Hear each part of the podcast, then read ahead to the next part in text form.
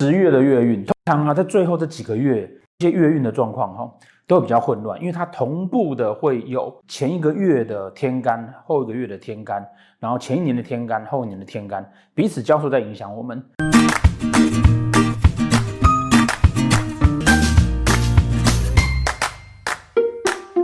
我们来看看那个十月的月运，差不多这个时候啊，因为。你进到了农历十月啊，它已经是一年的末端了。在九月的时候就跟大家讲过啊，九月过后啊，明年的四化就会开始来影响我们。所以我们现在在做每个月的预测的时候啊，除了今年的庚年之外，已经要开始考虑到明年新年的四化在对我们的影响。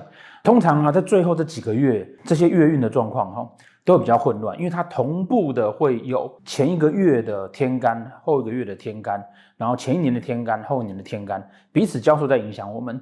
好，这是为什么我们人呢、通常到了那个一个年的最后的时候啊，我们通常都会比较心烦意乱，然后也会比较彷徨、比较焦躁。原因就是因为这样，因为同时间有太多太多的外在因素在影响我们的内心。明年呢、啊，新年哈。新年最大的一个情况哈，就是我们我们一直跟大家提的一件事情，就是说每年的四化其实要去看它化忌是什么，因为忌是空缺，空缺产生力量，我肚子饿我才会找东西吃。人因为空缺，人因为所需求，人因为有所需要而去产生对于各种事情的追求。那因为追求的过程中间呢，你就会产生各种各种变化出来。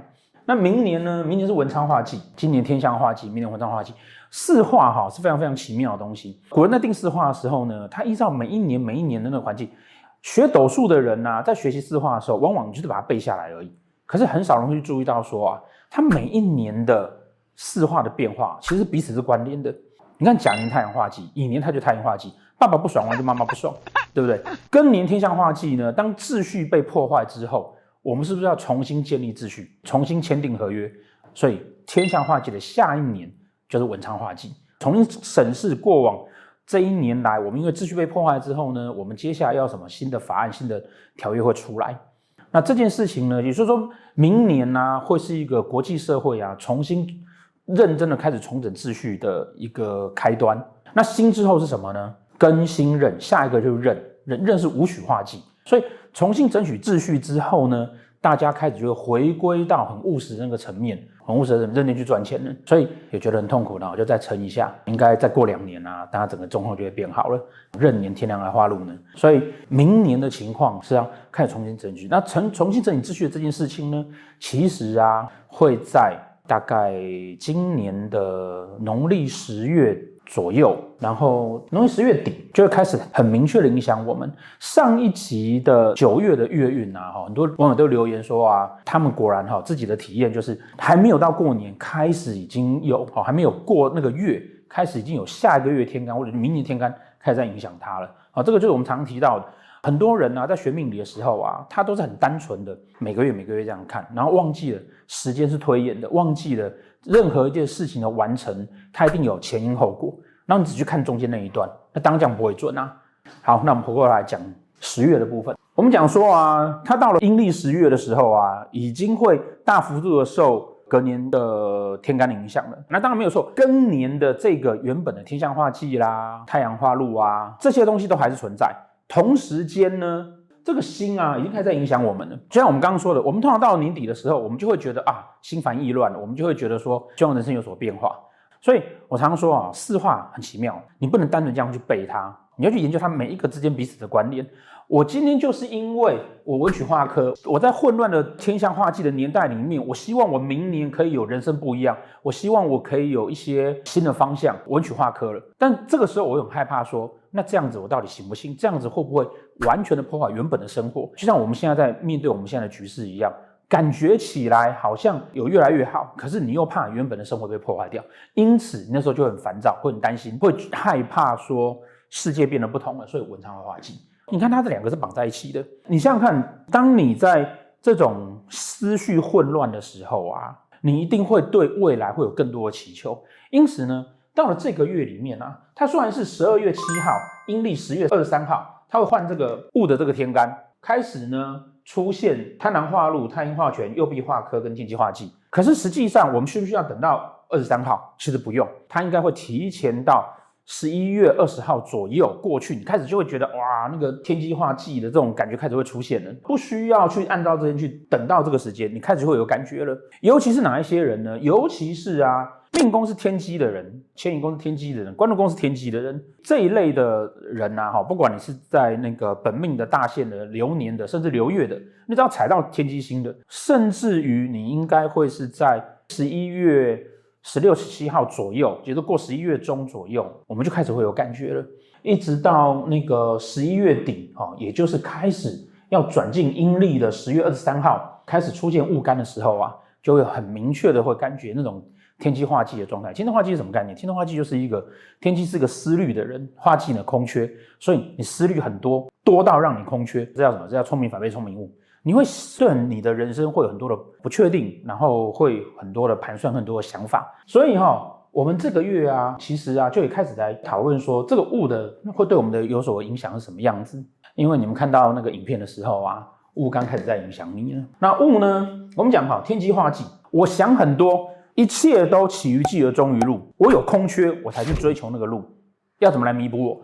我想很多，天机呢，除了善于思考之外，还善变，对不对？我希望人生有不同的方向。我想很多，我希望人生有不同的方向。我不知道该怎么办的时候，我的欲望、贪欲就会出现了。我会很希望有更多的机会，很希望有更多的想法。这个时候啊，贪会化权，又必化科。我会希望呢，有人要来帮我。